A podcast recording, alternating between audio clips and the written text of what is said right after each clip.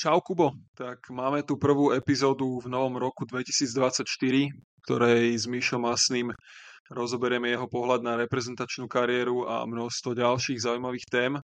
Poďme sa ale ešte predtým pozrieť na naše palubovky, pretože pred prvou časťou s Miškinom sme preberali najmä ženskú časť, ale treba povedať, že nemenej zaujímavé súboje nás čakajú aj u mužov, pretože už v stredu 10. januára sa rozbehnú semifinálové boje slovenského pohára, kde sa stretnú, ako sme to už spomínali, Mijava z VKP Bratislava a Komárno s Prešovom.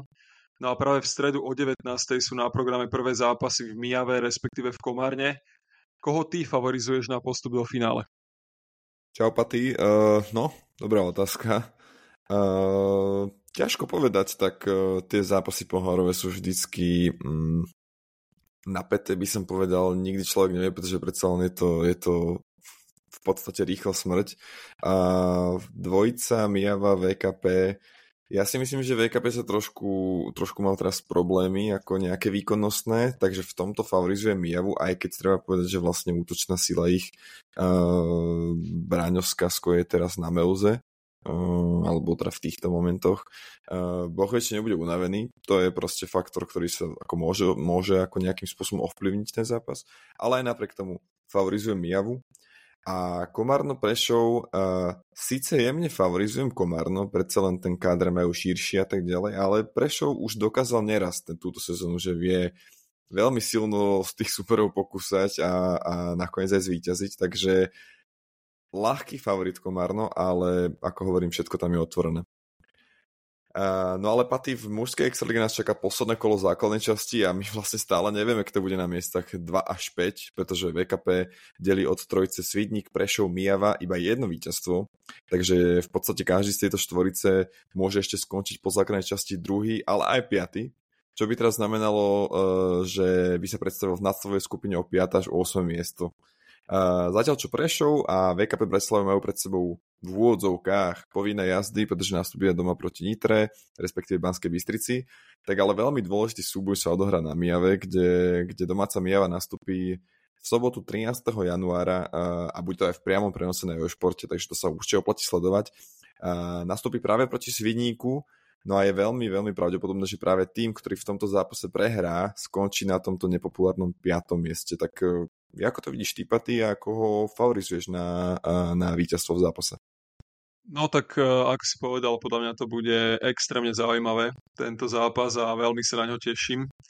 A Svidník má možno trošku miernu výhodu, že má o dva body navrh vlastne ako Mijava, ale myslím si, že to nič nemení na tom, že určite budú chcieť vyhrať a trošku by som možno favorizoval Mijavu, ktorú vieme, že tá ich hala je špecifická, uh-huh. podobne teda ako tá hala vo Svidníku a doma vedia veľmi dobre podávať, takže myslím si, že mierny favorit by som videl uh, Mijavu, ale zároveň oni budú mať nôž na krku, pretože vedia, že musia vyhrať, Jasno. lebo majú rovnaký počet bodov ako VKP, to znamená, že pokiaľ prehrajú a VKP vyhrá, tak ich, uh, tak ich VKP predbehne Takže myslím si, že Mijava určite dá do toho zápasu všetko a uvidíme, kto teda vyhrá, ale myslím si, že trošku miernym favoritom bude asi Mijava.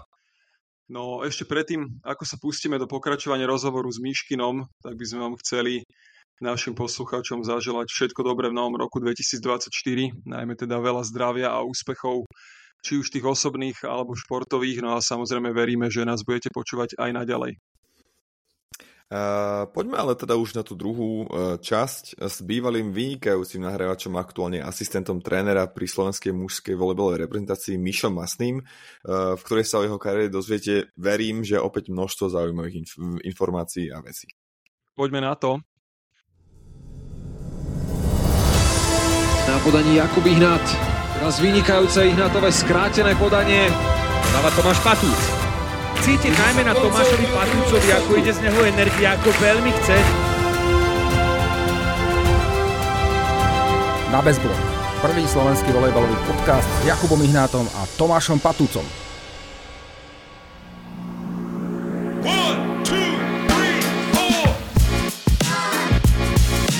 To je človek, ktorý, ktorý vie, čo robí.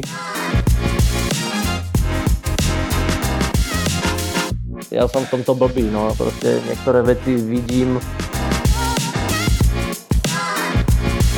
si bol za takou, povedzme, tou tvrdou robotou a, a proste, keď si to odpracuješ, tak potom ten výsledok príde. Ja mu vždycky poviem na rovinu, čo si myslím. Keď bolo treba, tak som si nedával servity pred ústa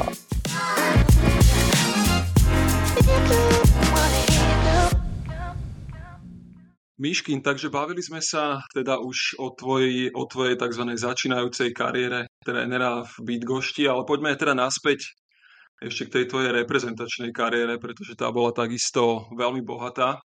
V repre máš na konte úctyhodných 206 zápasov v hierarchii reprezentačných štartov, si tretí za stále aktívnymi hráčmi Ďurim Zaďkom a Emom Kohutom. Si spokojný s týmto číslom, alebo chcel by si, aby tých štartov bolo viac?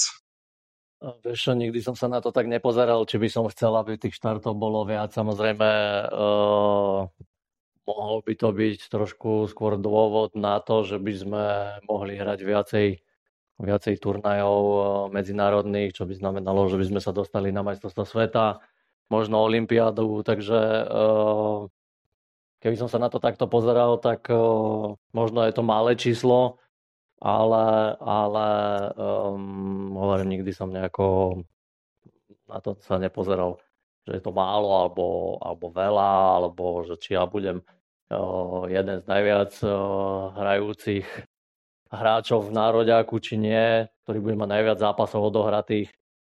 Tak som sa nikdy na to nepozeral.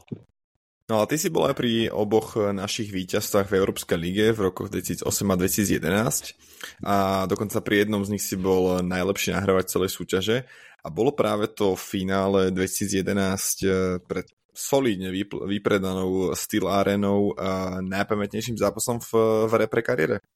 Tak bol to jeden z takých krajších zápasov samozrejme, lebo hrali sme ho doma, uh, tak ako si povedal, no, uh, ľudí, fanúšikov prišlo celkom dosť, takže, takže určite, to bolo, určite to bolo fajn. Um, ja si moc dobre pamätám, že, že potom, po tom turnaji, po tom Final Four uh, som mal uh, problém, že by výjsť vôbec na stupeň, stupeň výťazov a zísť z neho pre, pre pohár. Lebo som bol vtedy kapitán. Mm-hmm. Takže moje, moje kolená si to trošku odniesli, ale, ale inak to bol celkom, fajn zážitok a samozrejme vyhrať v finále doma uh, pred vlastnými fanúšikmi je vždy super. No v repre si napokon skončil počas pôsobenia trénera Giulianiho. Podľa mňa teda nakoniec dosť nedôstojne a voči tebe dosť neúctivo za to, čo si za tie roky pre náš národný tým odviedol, alebo ti jednoducho bolo ako keby oznámené, že si starý a nezapadáš mu do koncepcie, no a tak si si nakoniec na majstrovstvách Európy 2015, ktoré mohli byť tvoje piaté, nezahral. A ako sa na to pozeráš s odstupom času? Určite to podľa mňa mrzí, že sa to skončilo takto. Ja by som sa nejako nechcel moc tomu vrácať, už myslím si, že bolo povedané všetko. Samozrejme nebolo to uh, nič príjemné, ale samozrejme každý ten tréner má právo na to, aby si vybral hráčov, ktorý chce. Uh, to isté urobil Giuliani, akurát neviem, či to boli tie dôvody, ktoré mi on povedal. Čo už nie je, čo už nie je podstatné e, ani teraz, ani vtedy to nebolo podstatné, také bolo rozhodnutie. Mňa to osobne trošku mrzelo a bol som trošku z toho smutný, pretože, e, tak ako si povedal, mohli to byť moje piaté majstrovstvá Európy. E, mal som taký plán, že by, že by som sa tými majstrovstvami Európy rozlúčil s, s kariérou v reprezentácii. Vyšlo to trošku inak. Ehm, asi to tak malo byť. To asi áno, ale mm, ne, neviem, ne, súhlasím s Patým, že to asi nebolo úplne, dôst, ne, ne, nebolo to úplne dôstojné a úctivé, ako by si asi chcel, ale aj tak ako si úplne, vieš, že, že si ako neváže takú niekoho ako si ty, čo si pobehal, no dobre, nie celý svet, ale vyhral si strašne toho veľa, tvoje skúsenosti mm, sú nespochybniteľné a že vlastne to nechcú nejakým spôsobom viac využiť. To, to ťa nemrzí? To boli rôzne, rôzne veci, Kubo, vieš. To, tá konkrétna vec sa, sa týkala len mňa, ale boli tiež také veci, kde, kde my sme chceli jak by pokračovať, alebo mysleli sme tiež o, budúc- o budúcnosti nielen ako hráči, ale tiež o budúcnosti neskôr ako ako tréneri a keď sme boli my v reprezentácii, tak prakticky my sme nemali šancu študovať denne, aby sme si mohli urobiť nejakú trenerskú, trenerskú triedu. Samozrejme nedalo sa to ani diaľkovo, lebo to bolo víkendovo. Keď hráme lígu, tak sa to samozrejme nedá. Väčšina z nás bola vonku. Takže, takže tu bol problém a, a keď sme chceli, aby nám, aby nám pomohli nejako to vyriešiť, tento problém, bo pre nás to bol problém, tak v podstate sa nenašiel nikto, kto by, kto by vôbec mal chuť na to, že by nám pomôcť. Takže Takže tam boli rôzne problémy. Tento akurát sa týkal konkrétne mňa. Zdá sa mi teraz, že, že je to trošku lepšie aj tie vzťahy, čo sa týka federácia hráči, hráči federácia, povedzme nejaká tá úcta k hráčom, či bývalým hráčom a tak ďalej. Je to, myslím si, niekde trošku inde, ako to bolo kedysi, takže mm, no, myslím si, že to bude teraz skôr pozitívne, než negatívne. No ale každopádne rozlúčku s tou tvojou repre kariérou ti pripravil tvoj brácho Jan uh, v Čaci. No a treba povedať, že to teda bola solidná akcia, um, lebo sa na nej zúčastnili uh, napríklad Michal Kubiak, Damian Vojtašek, Ríšo Nemec. Tak ako si na to spomínaš, ako si vôbec zareagoval na to, keď sa dozvedel, že niečo takéto chystá? Môj brat je expert na takéto veci, vieš, on strašne rád, strašne rád e, organizuje rôzne veci, nielen uh, turnaje volejbalové, ale um, tak všeobecne nejaké tam akcie, takže, takže toto na toto on je, dá sa povedať, maniak.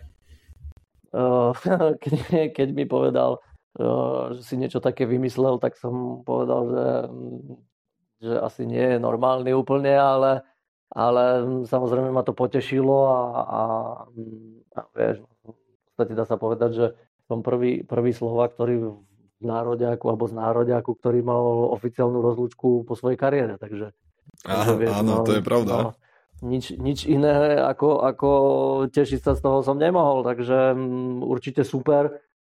Samozrejme potom um, najskôr brat to chcel ako, ako nejaké prekvapenie pre mňa, ale nedalo sa to tak, jak by logisticky urobiť, že by, že by som sa o tom dozvedel na poslednú chvíľu, alebo, uh-huh. alebo že by to bolo také úplné prekvapenie, takže potom neskôr som trošku tiež, tiež pomáhal ak by zorganizovať eh, hlavne ľudí, tých, ktorí by tam mali prísť. Mm. Samozrejme, že to bolo tiež preto, že mm, Bracho chcel, aby som tam mal ľudí, ktorých, ktorých ja chcem, tak? ktorých by som ja tam chcel mať na tej rozlúčke, takže, mm-hmm. takže to bolo určite fajn a, a, a myslím si, že tá akcia vyšla úplne super a už len to, že to bolo, že to bolo v televízii, proste to bolo niečo extra. No do repre si sa ale vrátil napriek tomu teda teraz ako asistent trénera Stevena Falmedechela. No a práve v čase, keď e, náš mužský tým prechádza akousi generačnou obmenou, v čom si myslíš, že práve jeho angažovanie môže prispieť k posunu tej našej repre, ktorá, no nechcem povedať, že je v nejakom takom úpadku, alebo teda bola, ale jednoducho fakt je ten, že po niekoľkých rokoch sa nám e, po dlhom čase nepodarilo postúpiť na majstrovstvo Európy. Tak ja si myslím, že to je správny človek pre, pre ten národiak, pretože je to raz, že to je mladý tréner, ktorý ale už má skúsenosti, má skúsenosti z Ligy majstrov. Uh, myslím si, že Kubo tiež môže niečo povedať na tú, na tú tému. Uh, určite má taký pohľad na, na volejbal alebo má ten, ten svoj systém, ktorý chce robiť uh, so svojimi týmami ktorý je teraz na tope, tak?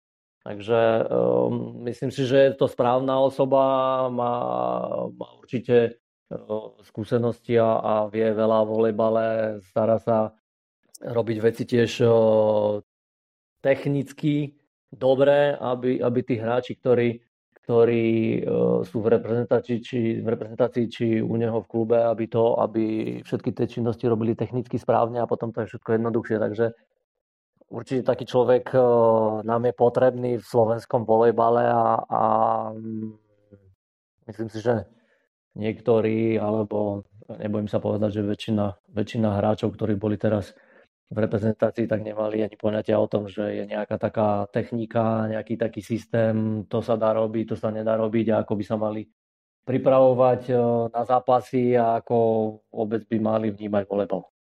No ja súhlasím, ako to je podľa mňa na solo epizódu ten, ten impact, alebo ako to nazvať, to, to čo on tam ako priniesol, uh, lebo presne ako hovoríš, uh, niektorí sa s tým ani nikdy nestretli, s tým, čo, čo on ako vôbec rozpráva, takže ja si myslím, že my môžeme iba ako byť radi, že vôbec je tu, lebo fakt je to tréner na vysokej úrovni podľa mňa, nebal by som sa povedať, že aj na svetovej a fakt e, dokáže z tých hráčov vyťahnuť maximum, naučiť ich veľa a tak ďalej.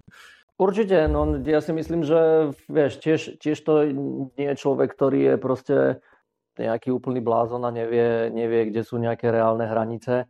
Ehm, samozrejme, že on sa snaží vždy tých hráčov, tak ako si povedal, tlačiť, tlačiť niekam, aby z nich e, dostať čo najviac. Takže Takže tu, tu tiež predpokladám, že niektorí sa s tým stretli prvý raz, že niekto na nich proste tlačil, že to, to proste musí byť a sú veci, ktoré môžeme eventuálne uh, niekde tam zaakceptovať a, a, a povedzme, že keď sa stane nejaká chyba, tak, tak povieme, že OK, ale musíme sa snažiť to urobiť inak, aby, aby tá chyba v ďalšej, v ďalšej akcii uh, nebola a že by to bolo všetko urobené tak, ako má byť. Takže ja si myslím, že to je správna osoba.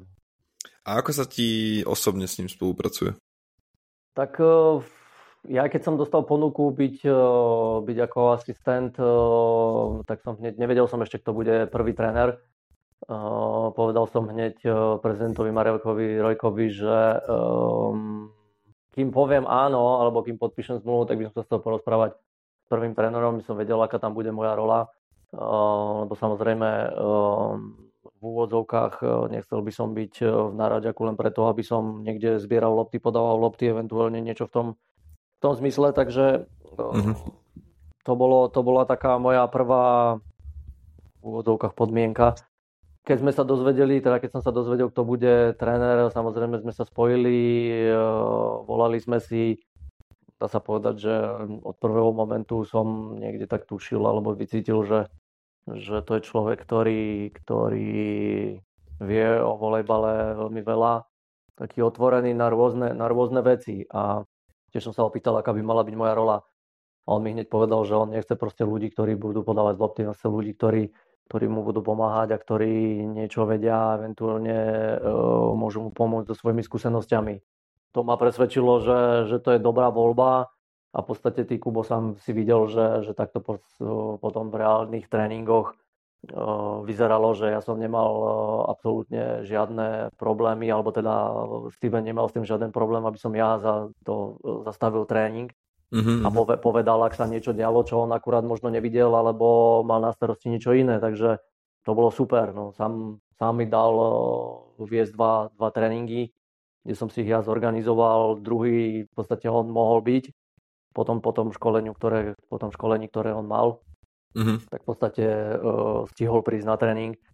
Uh, ja som mu povedal, že môže, jak by on urobiť normálne tréning, povedal, že nie, nie, že to proste ja som si to pripravil, tak mám urobiť tréning ja a že on mi bude pomáhať, čo tam ja budem potrebovať, takže to je tiež taký dôvod na to, že, že to je človek, ktorý, ktorý vie, čo robí a nemá proste také ego, že som tu len ja a nikto iný a ja to viem všetko najlepšie a budeme to robiť len podľa mňa a na tom sa to končí. Takže mm-hmm. um, také, dá sa povedať, mal som takú smiešnú situáciu, že, že niektoré cvičenia, ktoré som ja tam robil s vami uh, počas tých dvoch tréningov, alebo keď som ja tam niečo vymyslel, tak on mi poslal potom video z Rozeláre, že robil to so svojimi, so svojimi ľuďmi, bo po tých mojich dvoch tréningoch povedal, že jak by ten systém alebo tie, tie hry, také funny hry, funny mm-hmm. games, ktoré som tam s vami robil, tak on hovorí, že proste vidí, že to funguje na tých ľudí a že musí to proste skúsiť tiež v rozeláre,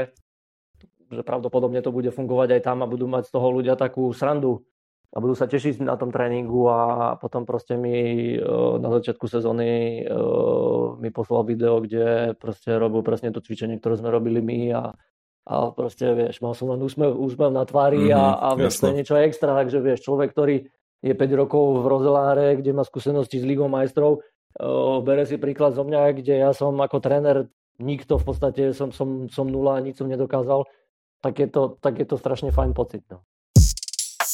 Počúvate na Bezblok, volejbalový podcast s Jakubom Ihnátom a Tomášom Patúcom. No, vieme, že s nahrávačmi máme špeciálne po teda konci reprezentačnej kariéry, či už tvoje alebo Braňa skladaného s Ďurom Zaďkom, dlhodobý problém. Čo sa možno snažíš ty z tej pozície asistenta poradiť nahrávačom, aby ich to posunulo v ich výkonnosti a k zaplneniu tej, povedzme, diery na tomto poste, ktorá u nás vznikla po vašom odchode? Paty, odpoviem ti trošku inak.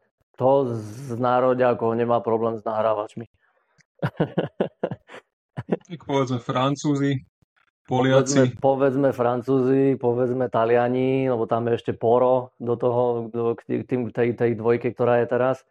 O, povedzme Poliaci a zbytok, no to tak rôzne býva. No ale okej, okay. nie, to bola otázka. O, ako sa snažím, o, vieš čo, kedysi jeden môj tréner, dobrý tréner povedal, že keď sa chceš baviť so svojím hráčom ako tréner, alebo chceš ho pochopiť, s čím on má problém, alebo na akej poste úrovni je a čo je schopný urobiť a čo nie je schopný urobiť, tak musíš zísť na jeho level. To znamená, že ak som ja bol ako nahrávač, povedzme, trochu lepší od, od tých nahrávačov, ktorých máme teraz, tak samozrejme, aby som ich pochopil, aké oni majú myslenie a s čím majú problém a ako sa oni vôbec cítia, tak musím proste zísť tam na ten ich level a vtedy som schopný ich pochopiť. A to bolo, to, je, to som si zapamätal automaticky a hneď a povedal som, že OK, to je proste tá vec, kto, o ktorej musím vždycky myslieť, ak, keď, ak niekedy budem tréner. Čo sa týka, to už jedno, či sa to týka nahrávačov, blokárov, kohokoľvek, chceš toho hráča pochopiť, musíš ísť na jeho úroveň. Vieš, preto, preto ja s nahrávačmi v úvodzovkách pracujem tak, jak s každým iným hráčom. To nie je, že ja som bol nahrávač, tak teraz ja viem o nahrávačoch veľa a budem ich riadiť a budú mať proste presné informácie a budú to robiť len tak, ako ja chcem. To nie je pre mňa dobrá cesta, aby sa nahrávači naučili nahrávať. Každý ten nahrávač musí si nájsť nejakú svoju, svoju cestu. Samozrejme, ja im môžem niekde hovoriť nejaké veci. Ak sa bavíme o nahrávačoch level e, reprezentácia, tak e, tam sa môžeme baviť o nejakých, o nejakých iných veciach. Tak? Ak by to boli niekde tam povedzme juniori či, či hráči, ktorí teraz prišli k seniorom a učia sa nahrávať, tak samozrejme tam nejaké základné veci kedy, ako nahrávať, v akých situáciách, čo je, čo je OK, čo sa dá, čo sa nedá. To sú základné veci, ale neskôr v reprezentácii, či tiež v klube, keď mám nahrávačov, tak v podstate nechávam ich samých, trochu nech sami mysl- musia myslieť o tom, čo sa deje na hrisku, ktorý hráč je akurát povedzme na tope v tom danom momente že mu všetko ide, čo robia ľudia po druhej strane, blokári, nahrávači, či niekto pomáha, nepomáha a tak ďalej.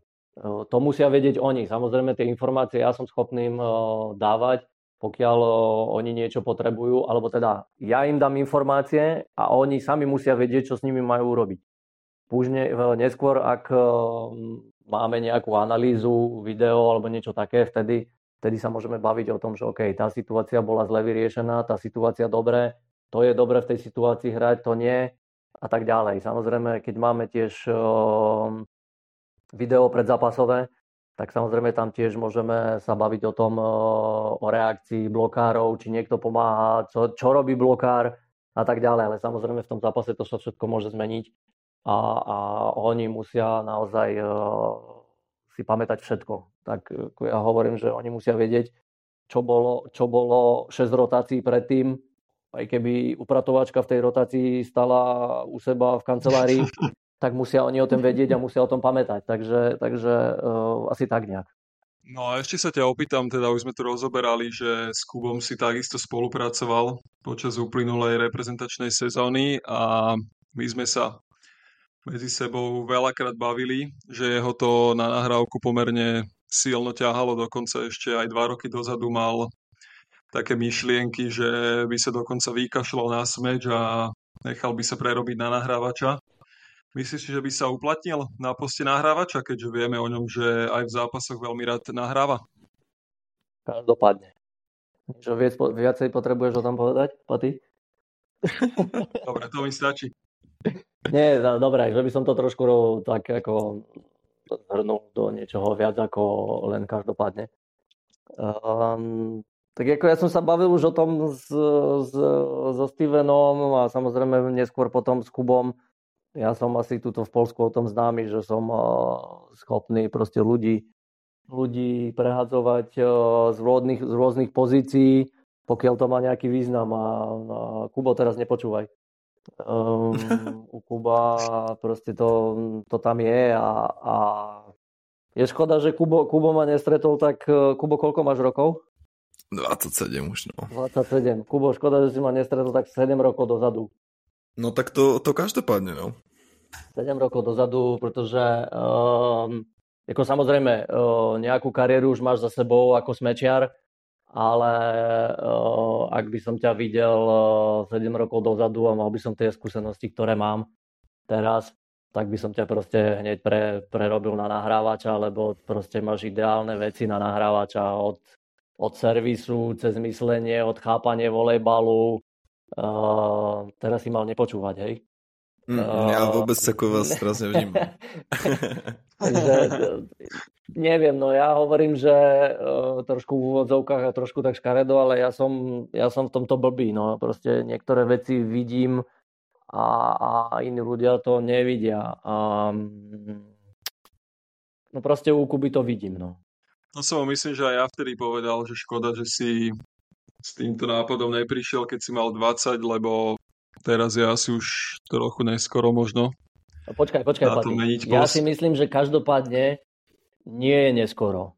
Nikdy nie je neskoro. Vieš, máš 27 rokov, Kubo, nikdy nie je neskoro. Ale rozhodnutie o tom, že po takej uh, kariére, povedzme tých 7 rokov, kde hráš u, u seniorov, rozhodnúť sa uh, zmeniť pozíciu a tak radikálne, to nie je ľahké rozhodnutie, pretože uh, v podstate ako nahrávača by ťa nikto nepoznal. V podstate my sme sa o tom bavili, ja som ti to povedal na rovinu, že to je proste ťažké rozhodnutie, ale ak by si sa rozhodol, tak proste musíš, musíš ísť na 100%, na 100%, na 100% do toho. To sa nedá urobiť, že a možno by som ešte mohol na, na smeči a možno na nahrávke, tak sa to nedá. To, alebo, alebo tam, alebo tam. No. Jasné, jasné, veď my sme sa o tom bavili, jasné. prišla aj verejná výzva, takže super a e, ja si to musím samozrejme ešte všetko premyslieť, ale... Jasné. Samozrejme, nikde ťa netlačím, ale skúsa rozhodnúť inak, no. jasné, je mi to, je, je mi to jasné. uh, ale poďme späť k sebe, nebavme sa tu o mne. Uh, Dobre, okay. Vráťme sa, uh, vráťme sa teda, my sme sa už posunuli k tomu tvojmu trenerstvu, uh, tak uh, ja som sa chcel spýtať na tvoje trenerské ambície, prípadne či by si napríklad niekedy chcel pôsobiť pri EPRE ako hlavný tréner. Tak vieš, uh, ako hráč som mal ambície vždycky a, a ako tréner no, nemôžem byť iný, lebo som ten, ten istý človek, ktorý som bol 10-20 rokov dozadu, takže, takže určite ambície tam sú. Samozrejme, uh, nelietam v oblakoch, viem, kde je moje miesto. V podstate, tak ako som povedal, ako tréner som ešte som nikým, som povedzme, dá sa povedať, tá taká nula a sám si musím zapracovať na to, aby som bol niekto. Uvidíme, či sa to podarí. Samozrejme, to záleží od veľa vecí, čo sem tam treba mať trošku šťastia a byť v dobrom čase na dobrom mieste ale, ale no, budem sa snažiť robiť tú svoju robotu tak, ako si myslím, že je to dobré. A, a budem sa snažiť niekde tam vzdelávať a, a brať si tiež dobré veci, aj tie zlé veci samozrejme, lebo keď vidíš niečo, čo je zlé, čo nefunguje, tak je to tiež skúsenosť. Od niekoho iného samozrejme.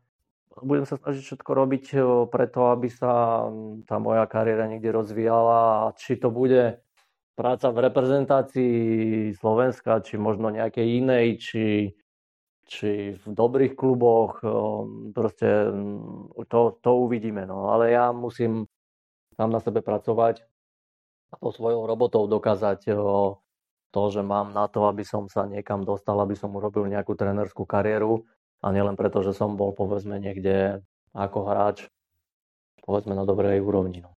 Už sme to niekoľkokrát rozoberali tu u nás v podcaste, ale opýtame sa to aj teba.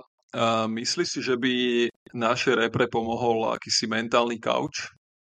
Ah, to je ťažk, ťažká téma, hlavne, hlavne pre mňa, vieš. Ja som tá generácia, kde proste uh, to fungovalo tak, že uh, starí, keď niečo povedali, tak proste my sme mali byť ticho a mali sme robiť, uh, čo bolo treba a na tom sa to končilo a to nás trošku tak vychovalo, že, že ak sú nejaké ťažšie situácie, tak sme schopní s tým poradiť si sami. Dnešná generácia, tiež, som, tiež sú iné časy, iné problémy, je taká, že ak je nejaká ťažšia situácia, tak ľudia, možno nie všetci samozrejme, ale ľudia nie sú schopní si pomôcť sami so sebou. Či by to pomohlo, neviem. Ja si skôr myslím, že nám nechyba tu tá, tá taká o, mentálna stránka. Ja si skôr myslím, že nám tu chýbajú proste volejbalové veci a nie, a nie mentalita. No ty si spomínal v jednom zo svojich rozhovorov, e, že problémom športu ako takého všeobecne športu je nedostatok financií. Myslíš si, že sa to týka aj volejbalu? Je to ako rovnaké alebo máme nejaký iný problém? Nie, no všade je to rovnaké, Kubo. No. Či, sa, či to je hokej, futbal, uh, volejbal, basket, to je proste je to možno smutné, ale je to všetko o peniazoch. No. Tam, kde sú peniaze, tam tiež je neskôr dobrá liga, je tiež dobrá mládež, je televízia, to je proste taký uzavretý okruh, kde proste, to vidno, vidno to v Polsku za posledných, neviem, 10 rokov proste ten volejbal išiel tak hore. Je to kvôli tomu, že je e, stále rovnaký sponzor, ktorý tlačí prachy do, do, do volejbalu, je televízia, každý zápas e, z Plus ligy je v televízii, celé kolo, e, to z prvej ligy, zápasy niektoré sú, sú v televízii, v nároďak ide hore, mládež proste má nejakú inšpiráciu a má nejaké tam svoje idoly. Takže je to všetko trošku jednoduchšie a, a potom aj tá kvalita tých hráčov je, je trošku iná. Takže samozrejme, nie je, to, nie je to len o peniazoch, ale sú, sú veľmi dôležité na to, aby ten šport mal nejakú dobrú úroveň. No, čo sa týka ešte tých trénerov, nemyslíš si, že u nás povedzme by tí najkvalitnejší tréneri mali pôsobiť skôr v mládeži, aby sme sa v tomto smere niekam posunuli. Ako to povedzme funguje v Polsku? Majú tam eh, mládežníckí tréneri nejaké špeciálne dotácie? Tak máš pravdu, že uh, tréneri v podstate tí najlepší by mali byť u, u tej, pri tej mládeži. Uh, ale v podstate na, na každej úrovni, či už či sú to žiaci, juniori, či, či muži, na každej úrovni by mal byť tréner, ktorý proste vie, čo robí a, a aké sú, povedzme, trendy, ako trénovať, aké sú techniky a tak ďalej. Takže mm, to, to nie je len o tom, že, že len u juniorov, či, či už ako by mali byť, mali byť kvalitní tréneri, ale samozrejme to je všetko spojené. Tiež si myslím, že mala by tam byť taká spolupráca medzi tými trénermi. Nie nejaká nejaký súboj, nejaká rivalizácia, ale skôr, skôr proste spolupráca. Nejaký koncept? No, vieš, to sa nedá tak úplne, úplne jak by povedzme celoštátne urobiť tak, že by proste všetci tréneri spolupracovali medzi sebou a, a proste uh, tie, tie konkrétne uh, vekové, vekové úrovne či triedy, či ak to nazvať, že by spolupracovali tí tréneri so sobou, so sobom, ale uh, vieš, niekde tá spolupráca by mala byť a, a ja skôr cítim, že, že je tam e, skôr taký súboj, alebo neviem, jak to nazvať, no, vieš. Ja by som si skôr predstavoval e, niečo také, že tréneri, ktorí sú, povedzme, e, či už u mužov, či u juniorov, tak prídu, prídu sa pozerať na, na tréningy Stevena, jak to robí, prídu mm-hmm. sa niečo opýtať, aké majú, aká má byť technika, aby to potom s tými svojimi hráčmi uh, skúšali robiť a vedia, že OK, tá technika je teraz uh, správna, tak to by sa to malo robiť. tak poďme to robiť všetci a poďme to robiť od žiakov a poďme to robiť od juniorov. Samozrejme, musíš to nejako dopasovať do tej vekovej kategórie tých svojich hráčov, ale, ale rôzne techniky sa dajú robiť od, od, v podstate od, od detí a potom je to o mnoho jednoduchšie v tých vyšších kategóriách. A, a tu sa stalo niečo také, že proste prichádzajú chlapci do, do nároďaku a oni vôbec nevedia, ako majú, ako, aká je technika prihrávania, aká je technika smečovania, aká je technika servisu, bloku a tak ďalej, presun v obrane alebo niečo tomu podobné, takže to je trošku škoda, je to, je to proste problém. No, a síce náročná otázka, ale akú budúcnosť podľa teba čaká slovenský volejbal, prípadne akým spôsobom sa môžu vyhliadky zlepšiť? Ťažká otázka, neviem, či to je ťažká otázka, Kubo.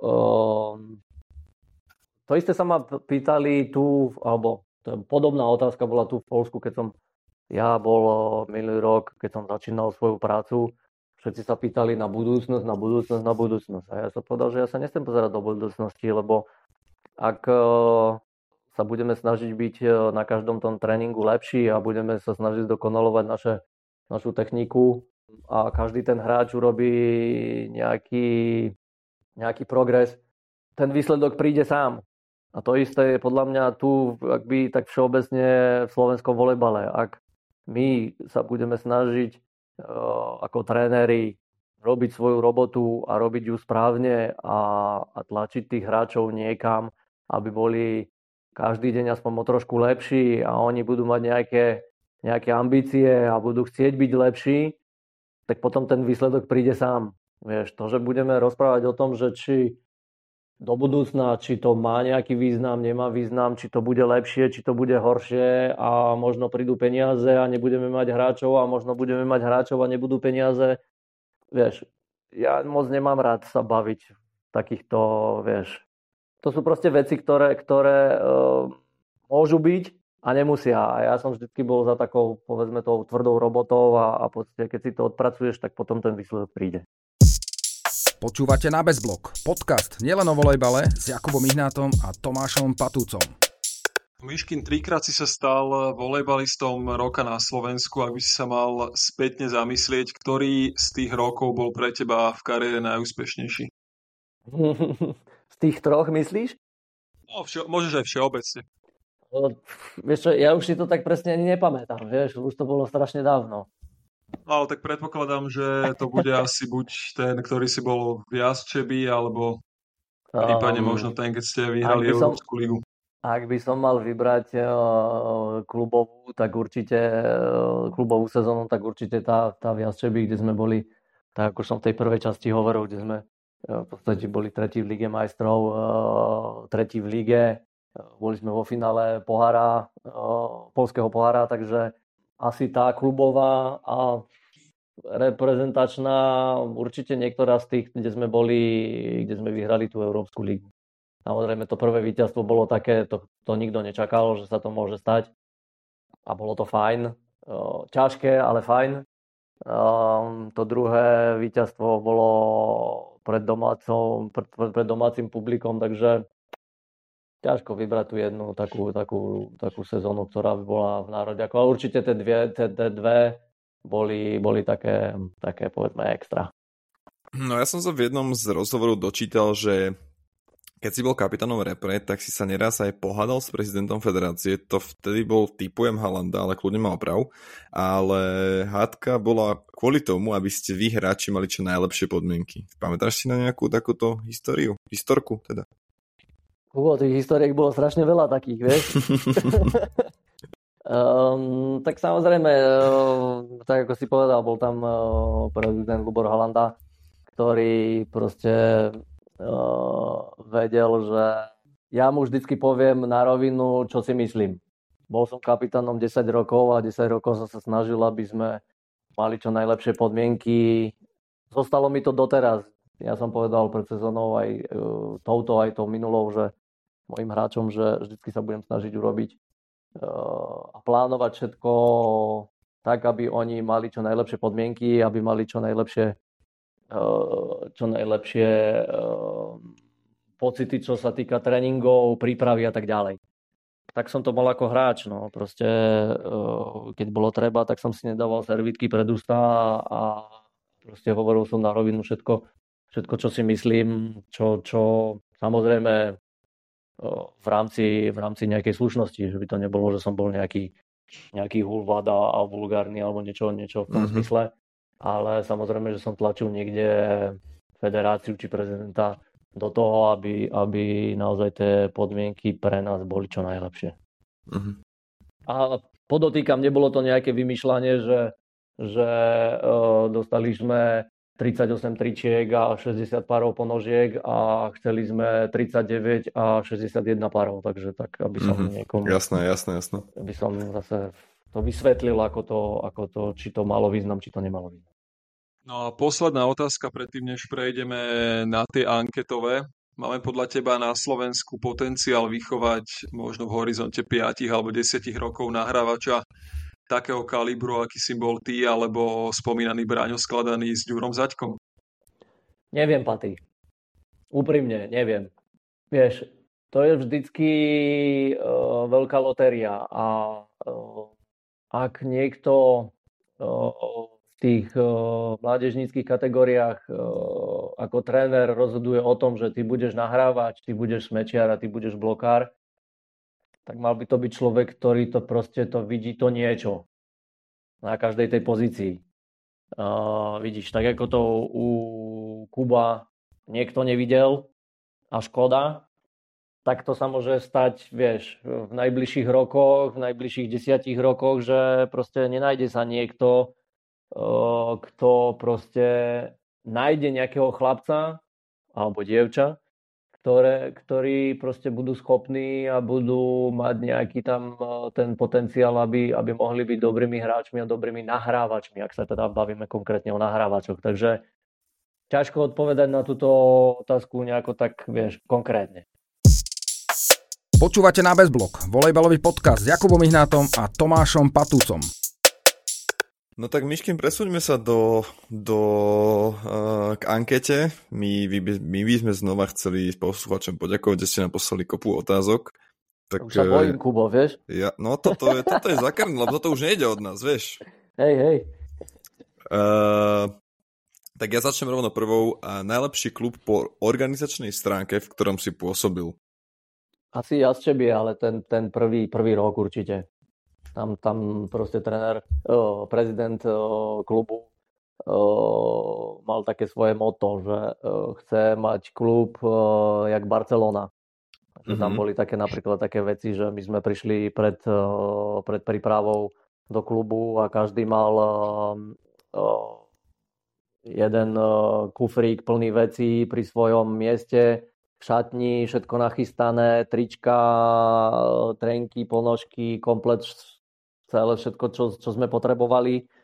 Uh, plus na, napríklad uh, mali sme na každý zápas nový dres. Ty v, tej, v tej sezóne som mal 52 dresov. Tak to si mohol rozdávať, ne? No mohol. tak to si bol naozaj ako v Barcelone, no. No, tak nejak to vyzeralo, no. Najlepší spoluhráč, s ktorým si kedy hral? Najlepší, tam by som musel vybrať asi niektorých. Samozrejme to bol uh, Stefan Antiga, určite uh, Mišo Kubiak, uh, Damian Vojtašek. Bolo ich naozaj dosť tých hráčov, nechcel by som na niekoho zabudnúť, ale určite tu tá, tá trojka to proste... A Slovák? To... S kým si bol na izbe v repre? A Slovák, Slovák, tak samozrejme zo Slovákov jasné, že by som nezabudol na Slovákov, no tak určite s Ferkom Ogurčakom, lebo s tým som bol tiež na izbe mm-hmm. dlhé roky. Um, samozrejme, to, taká tá naša štvorka, no Fero Ogurčák, uh, Maťo Nemec, Emo Kohut, uh, povedzme niekde tam Tomáš Kmeď tiež, Robo Hubka, Pipen, naozaj tých hráčov bolo bolo veľa, takže musel by som to asi rozdeliť niekde na národiak plus, plus ten, ten, ten zbytok z klubov, takže uh, hovorím, keby som mal z klubov vyberať, tak určite, určite Stefan Antiga a, a Mišo Kubiak. No. S tými dvoma tu proste bola sranda. A chcel by si niekedy ako tréner pôsobiť aj na Slovensku? To záleží, Kubo, od rôznych vecí, vieš, ako ty, to je tak samo ako hráč, vieš, keby tebe teraz niekto povedal, či by si chcel spôsobiť teraz ešte na Slovensku, tak ťažko by si na to odpovedal, že áno, chcel by som, nie, nechcel by som, vieš. Takže, Takže či je tam šanca asi? šanca tam vždycky je, ale je to samozrejme, uh, záleží, záleží to od veľa vecí. No. Jasné, jasné. Od, od, uh, samozrejme nebudem to niekde schovať, od financií, od, od možností klubu, od toho, ako to bude vyzerať na Slovensku, ako to bude vyzerať uh, s klubom, organizácia a tak ďalej. Takže to je napravde toľko, naozaj toľko vecí, že že hm, ťažko povedať, no, lebo teraz by som mohol povedať, že OK, ja chcem pôsobiť a v Polsku, ale nikto nevie, čo bude za 10 rokov v Polsku, takže to je, to je ťažká otázka. Jasno. Co ti ako nahrávačovi v tréningu najviac pomáhalo k tomu, aby si sa zlepšoval? Pomôcť môže všetko. Uh, od uh, nahrávania na, na koše, a cez hranie normálne v šestkách, aby proste každá, každá tá činnosť je iná.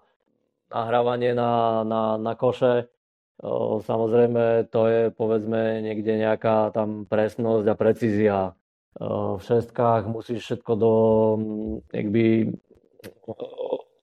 o všetkom myslieť a musíš nahrávať konkrétnym hráčom. Každý ten hráč potrebuje nejakú, nejakú inú nahrávku, takže to je zase nejaký iný, iný tréning.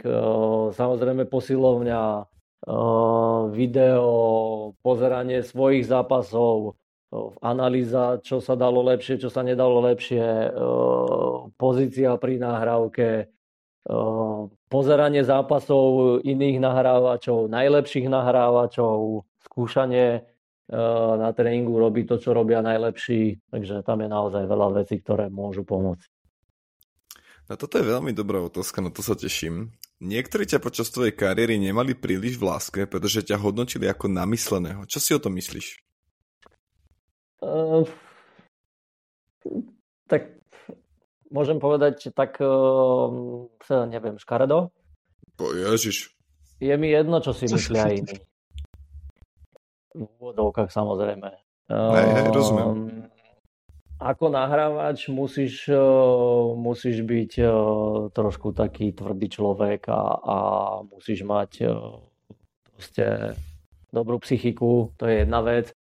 A samozrejme musíš mať nejakú tam tú športovú drzosť a niekto to mohol vidieť z boku ako nejaká namyslenosť alebo niečo také, takže každý má právo na svoj názor.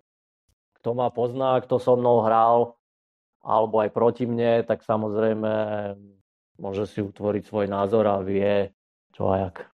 Vieme o tebe, že ty si bol eh, vždy teda v kariére vodcovský typ. Snažil si sa byť ako nahrávať vždy lídrom na ihrisku?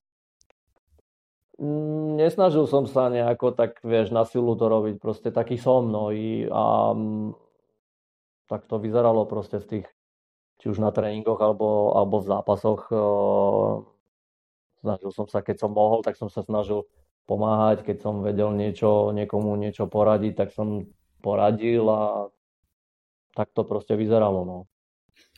Uh, na čom by mal podľa teba pracovať každý mladý nahrávač na to, aby sa posunul na vyšší úroveň? Tak určite, určite také tie základné veci, ako nahrávanie, tak ako som spomínal, no, to nahrávanie na, na koše, to je taká základná vec asi, kde to proste treba robiť uh, možno nie každý deň, ale proste tých, tých e, opa- opakovaní to musí byť milión, aby ten nahrávač proste vedel nahrávať tam, kam chce, aby to bolo presné. Neskôr, neskôr určite uh, nejaké to myslenie nahrávača musí mať a, a snažiť sa viesť ten zápas a, a, a rozmýšľať o tom, uh, čo je akurát v danom, v danom momente v tej, v tej, v tej danej situácii dobré a, a, a riešiť to takou správnou cestou. Čo by si poradil mladým nahrávačom, eh, malým nahrávačom, pardon, ako sa predať, pretože veľakrát bývajú uprednostňovaní najmä teda v tých mládežnických kategóriách tí, ktorí sú vyšší.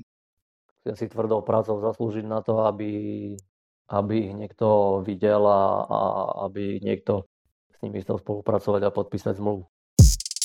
Počúvate na Bezblok, podcast nielen o volejbale s Jakubom Ihnátom a Tomášom Patúcom.